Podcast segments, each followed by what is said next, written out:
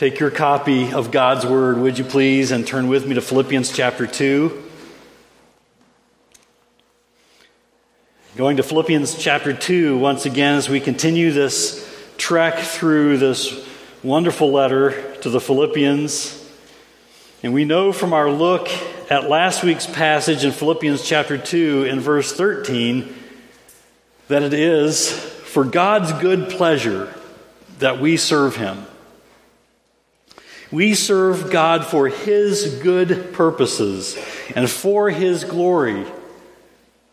And in fact, it is for our good that we serve Him when we do, even, even when as we serve Him, it looks like things aren't going so well because as we obey God, we look around at the world we live in sometimes and we think, what might happen if I obey God in this way? It may not go well for me. And yet, we must know if we're students of the Bible, if we're students of God's Word, we must know. And you'll be convinced of this if you'll read the Bible for yourself and search for the wisdom of God and ask for His wisdom. You'll find in God's Word that it is good for you that you live for God's glory. So, when it comes to daily Christian living, what will that look like? What will it look like to live for God's good purposes and for His glory? Well, we've been seeing that here in Philippians 2, and Paul has been showing us that living for God's glory means pursuing unity in the church. We were introduced to that idea very early in chapter 2. That living for God's good purposes being accomplished in us and through us as his people and as his church means pursuing unity in the church, unity among your brothers and sisters in Christ. And we learn that that begins with seeking to grow in humility, first before God and then before our brothers and sisters in Christ, obediently seeking the good of others first over pursuing your own desires. And Paul pointed out, he pointed us to our model for humility. He pointed to the Lord Jesus Christ, who not only humbled himself as God the Son, who came to earth to also become a man, but he obeyed God the Father, going to the cross, being crucified for sinners in obedience to the Father, accomplishing the Father's good purposes. You see what I mean? When we obey God, it's for our good. Jesus obeyed God the Father, and, that was for our good. And then we heard Paul wisely encourage the Philippian believers about their faithfulness, their obedience. In verses 12 and 13, which we discussed last week, in verse 12, he praises their obedience, encouraging them for living to advance the gospel of the Lord Jesus Christ. But we also saw the challenge that he, he challenges them that they need to be working out their own salvation. And by that, Paul means that Christians have a responsibility to work out, that is, to live out their faith in Christ. And we talked last week about the fact that this is not working for your salvation. No one can do that. We can't do anything to earn salvation. Paul was not saying good works would earn anyone a spot in heaven, nor does going to church or any other good thing make you a Christian, like sleeping in the doghouse won't make you a dog. No good thing that we do even out of obedience to God, brings salvation. Only the Lord Jesus Christ and faith in Him and Him alone. But the believer who is working out their own salvation is the follower of Christ, one who confesses Jesus Christ as Lord and Savior, who, who being saved by God's grace is living out their faith. Living out, taking obedient steps to obey, living out their faith in Christ obeying God's word. And just as we heard Paul's challenge last week, believers are not only to be living this way when others are watching, when in fact it's probably a little bit easier to do when your brothers and sisters in Christ are watching to see if you're obeying. Not only then, but especially when no one is watching, or so we think, because God is aware, and we ought to long to please our Heavenly Father seeking to please Him in all that we do, living out our faith, working out our own salvation by living out what we say we believe and who we follow. We also saw that Paul didn't stop with the admonition to believers to live out their faith in Christ. He also gives an encouragement, a word of encouragement in verse 13 when he shows that those who trust in Christ are not alone. Now, that is a word of encouragement, and we need to hear that again and again. God does not leave us alone to live out our faith in obedience to God's word. We do our part. We work out. We talked about this last week. This is our part. We work out. We live out our faith. We live out our faith and we do our part while at the same time we understand as we take steps of faith that God is working in. God is working in those who trust in Christ. God does his part, working in, giving the will and the ability for the believer to obey. So don't ever say to God's word, I can't do that. Yes, you can. God is working in you to give you the will to obey and the ability to obey. And that's good news. That's wonderful news. Because we need all the help we can get, especially for this next challenge that we're going to see this morning. What's the next challenge? It's in verses 14 through 16. And it's this this is very important. I have two words for you. Two words that your mother probably spoke to you at some point. Two words we can use to sum up this passage, but I'm not going to stop with two words, all right? I'll just start introducing the idea with two words. Did your mom ever tell you to stop complaining? We're going to read in verses 14 through 16 this morning. We're going to look at these three verses as we read, but there's really one verse we're going to look at, especially this morning, verse 14, and then, Lord willing, we'll come back to verses 15 and 16 and dig a little deeper next week. But I want you to follow along in God's Word as we look at verses 14 through 16, where the message, where the, the thing that jumps off the page to us right away is stop complaining.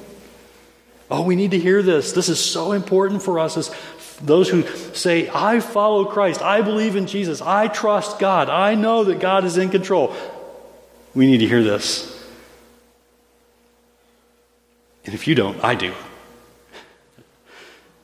Look at verses 14 through 16, Philippians 2 as I read from the English Standard Version, do all things without grumbling or disputing, that you may be blameless and innocent, children of God, without blemish, in the midst of a crooked and twisted generation, among whom you shine as lights in the world holding fast to the word of life, so that in the day of Christ I may be proud that I did not run in vain or labor in vain. And what we discover when we arrive at verse 14,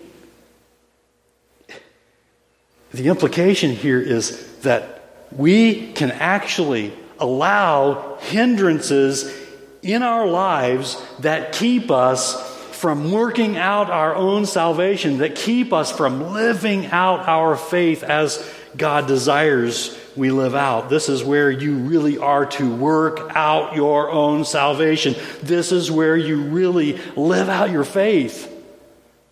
If your faith is in Christ, then you have what you need to do the will of God. And God is at work to will and to do for his good pleasure, says verse, verse 13. For it is God who works in you, both to will and to work for his good pleasure. We ought never forget that. When we open our lips to complain about something, we ought to stop and be arrested in our steps and in, in what we're getting ready to say and say, wait a minute. Is it possible that God is using this? To will and to work in me for his good purposes and his good pleasure? Paul is warning against one of the most common hindrances to what I believe is one of the most common hindrances to effectively living out our faith. It is something we so easily let slide. Our willingness to complain. And right behind the sin of complaining, which Paul mentions next, is the sin of disputing or arguing. Because they often go together. In fact, if you really think about this, and I, and I ask you to think carefully about this, if you really think about it, grumbling or complaining says more about you than it does about your circumstances.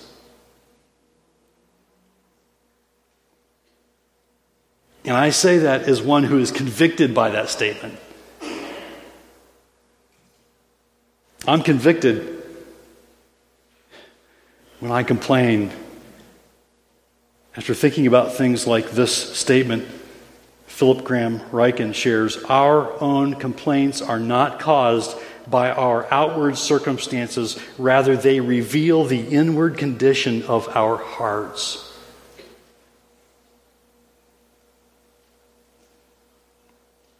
It's convicting to think that we think complaining is a little thing. That disputing, that grumbling and disputing, complaining and arguing, to think that we think those things are little things, it's convicting, and it should be convicting. It ought to get our attention as we back up and think, what is it? What does it look like to live for God's glory, to help to be a part of what God is doing as He promises to work through us, to will and to work for His good pleasure, for His good purposes. What does it look like? This is what it looks like, brothers and sisters in Christ. We learn to stop complaining. So, how do we deal with this problem? So that we might keep growing in our faith. We might keep growing in our fellowship with God and with one another working out our own salvation, living out our faith, seeking unity through humility, with Christ as our model. How? I want you to consider Paul's instruction to believers here, which leads us first to remember. I'm going to show you two things this morning that I want you to hang on to as you think about this challenge to stop grumbling and disputing or complaining and arguing Consider Paul's instruction to believers here, which leads us first to remember that to learn to stop complaining.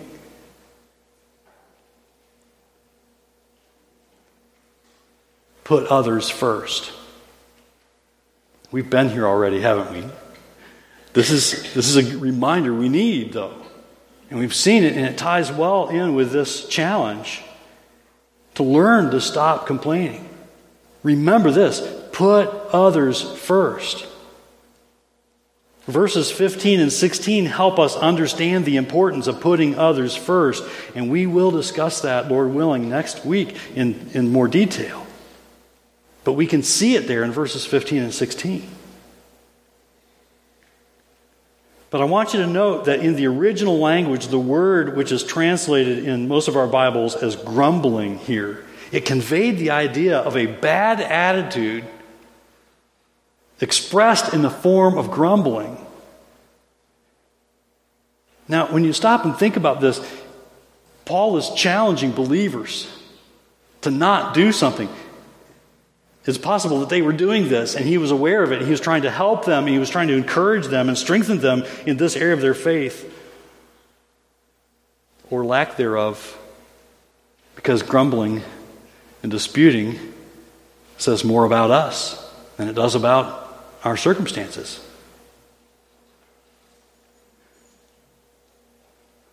So, were these believers grumbling about God? Were they complaining about something that they thought God had done? Or were they complaining to God because of their difficult circumstances?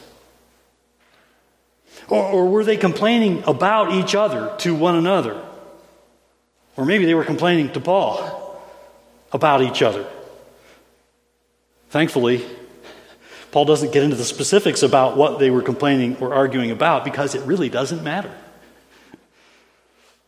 He does make it clear that they're not to do it. And to help us take this sin seriously, because we are so prone to overlook this in our lives, to write this off. We need to see that it really doesn't matter what we're grumbling about or arguing over. At the root of it all, we're really expressing and it will help us to understand this. It'll help us to take this personally. At the root of it all, we're really expressing our discontent with what God is doing in our lives. We may even be looking at others saying, Why, God, can't I have what they have? Why can't you swoop down and, and take me out of this situation that they don't have to deal with? Why can't I be like them? Why can't I have it easier like that person, God? You know I deserve it. We think. Says James 4:1, what causes quarrels and what causes fights among you? Is it not this that your passions are at war within you? What usually is going on when we're complaining and arguing is that we're discontent with what's happening and we think something is happening to us. We're discontent with what's happening in our lives, possibly even jealous of others, and we're forgetting to consider what Paul challenges believers to do back in verses 2 through 4, where he says, Complete my joy by being of the same mind having the same love, being in full accord and of one mind. Do nothing from selfish ambition or conceit, but in humility count others more significant than yourselves. Let each of you look not only to his own interests, but also to the interests of others. That's why I say, remember to put others first, and doing that will help you deal with complaining in your life. That's why I say this is not new news, is it? This isn't new territory for us. But we need this reminder, don't we? So, once again, we're reminded that to be growing in Christ likeness, we need to be growing in self forgetfulness, growing in humility, learning to consider the needs of others as greater than our own. We must learn. And here's where we work out our own salvation, here's where we live out our faith. We must learn to trust God and put others first.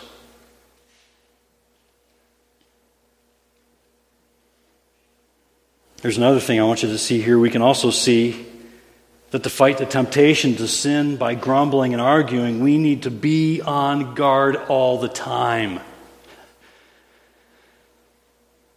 We need to be on guard all the time. We need to learn to put others first, and we need to learn to be on guard all the time against this temptation. Note that Paul says in verse 14 do some things without grumbling or dispute. Can't we just put some there? We cannot. Paul did not.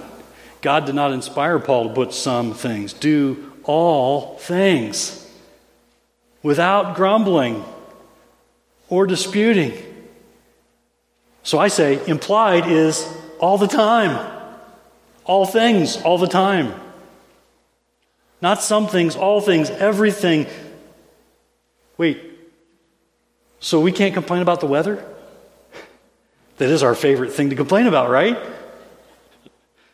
Well, let's see. Who created the universe? Who orders our steps? Who orders our days? Who orders the weather? Not the weatherman, obviously. Because you know what it's going to be like 10 days from now? Neither do I, and neither do they. You can look at that little app on your phone where it says it's going to rain 10 days from now, but you never know. Why? God's in control of that. We need to, we need to grapple with that. when we start complaining about the heat or the cold or whatever happens in between. Not some things, all things, everything.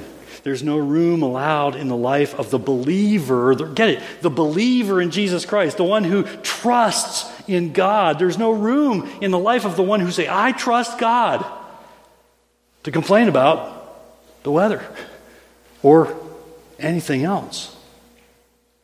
You know what God's word calls us to do? And we could equate this complaint with, with worrying. You know what God's word calls us to do? Is that the, the word reminds us not to worry, but to pray. Don't, don't worry, don't fret, don't complain, but take your groaning to God. How important is this? Maybe to answer that question, we should think about how easy it is for us to justify grumbling and arguing. We so easily overlook this. Grumbling or complaining and arguing and disputing with others is over differences of, we say, opinion. Is a kind of sin that we get so used to that we don't even notice it anymore. Why is it so easy for us to complain about our children or our spouses or our neighbors or our coworkers or our bosses, our church? Why is it so easy for us to complain? Why is it so easy for us to get into disagreements, to get into arguments, to get into disputes? It's probably because we each have an opinion. And for every opinion, there's a differing opinion. And we don't get our way, and we're afraid that no one knows how we feel about an issue or what we think, or we think no one cares, even if they do know what we think. And so we think we must make our opinion known. I must let them know how I feel about this. And we accept what God calls grumbling and disputing as nothing more than speaking our minds. Aren't we supposed to be truthful, we say? Aren't I supposed to speak the truth? And even though some of us are less vocal than others about our opinions, we all seem to have our way of making them known. And those opinions often come out in the form of a complaint. And whether it's under our breath on the way out the door after church to one of our closest friends, or maybe it's in the car on the way home to your spouse, oh boy, we have our ways of making our complaints known, don't we? Satan, of course, is delighted at this. He is delighted. He would love for us to think that complaining is just a harmless little thing. And that it's not a sin at all. After all, we're, we're told we all have rights. Satan loves to remind us that you have rights. You have the right to be happy, so we're told, when God's word says you have the right to be joyful. Rejoice in the Lord always. You have the right not to be happy, says God's word. You have the right to trust in God, to put your hope in Him and in Him alone. But we think, what's the big deal with complaining? And what about arguing? Well, we're not arguing, we're, we're just sharing our differences of opinion. There's nothing wrong with that, is there? I suppose the answer to that would be no, just as long as our differences of opinion are offered in a spirit of humility, which, if they were, we may not likely share as many differences of opinion. And what about arguing? What about complaining? What about disputing? We so easily excuse those things as just speaking my mind or helping other people understand. But God's word says be on guard. We got to be on guard against this all the time. It's interesting that arguing usually begins when two people have complained. And those two people have differing opinions, and each think their opinion can't possibly be wrong. So, why the big deal over complaining and arguing? Can't I have an opinion and don't I have the right to defend it? That is what we are tempted to think. And yet, God's word goes against the grain of our human nature in this. We must be on guard against the temptation to grumble and dispute, and we must be on guard all the time. Again, quoting Philip Graham Ryken, he says, in Exodus 15, the Israelites camped by the springs of Elim for several weeks, lingering under the palm trees and taking long drinks of cool water. Then it was time to move on. They were on a spiritual journey, a pilgrimage that reveals the pattern of Christian life. The spiritual geography of Israel's exodus from Egypt can be mapped on the, onto the experience of our souls. Although there are times of refreshing, usually they do not last for long. And so it is time to head back into the desert, which is a place of testing and spiritual growth. The Israelites headed deeper into the wilderness. Soon they were tired and hungry, and once again they started to complain. Whining was Israel's besetting sin.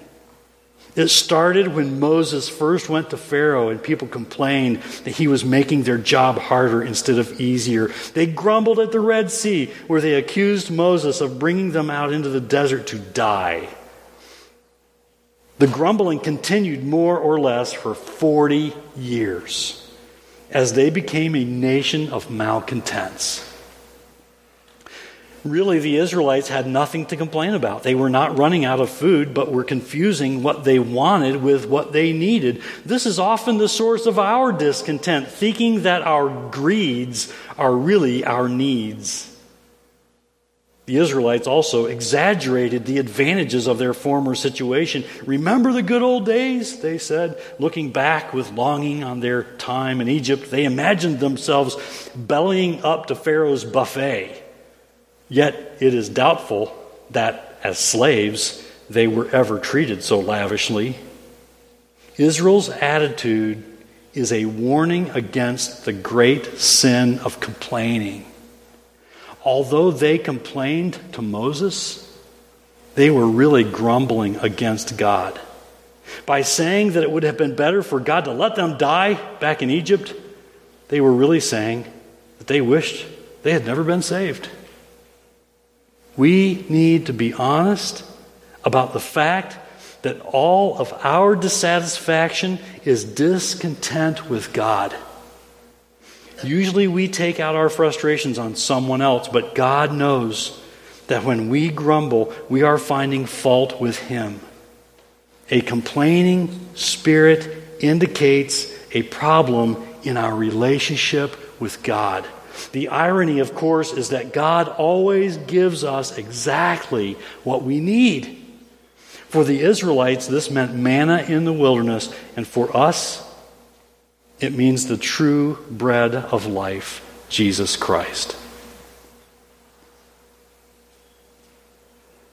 I wonder who in God's presence would complain to him if we really saw God face to face, we would be on our face before Him in worship. And the complaints would be gone. What we're seeing here in Philippians 2 is that grumbling and disputing or complaining and arguing is a big deal. It is a big deal to God. It is a big deal for the Christian home. It is a big deal for God's church. is a big deal for our witness to the world. This is a subtle but serious sin that will stunt the growth of our spiritual lives and hinder our witness to the world as individual believers and as a church collectively. As we're going to see in the passage before us as we continue with verses 15 and 16 next time, we're going to be told that complaining and arguing is a very big deal.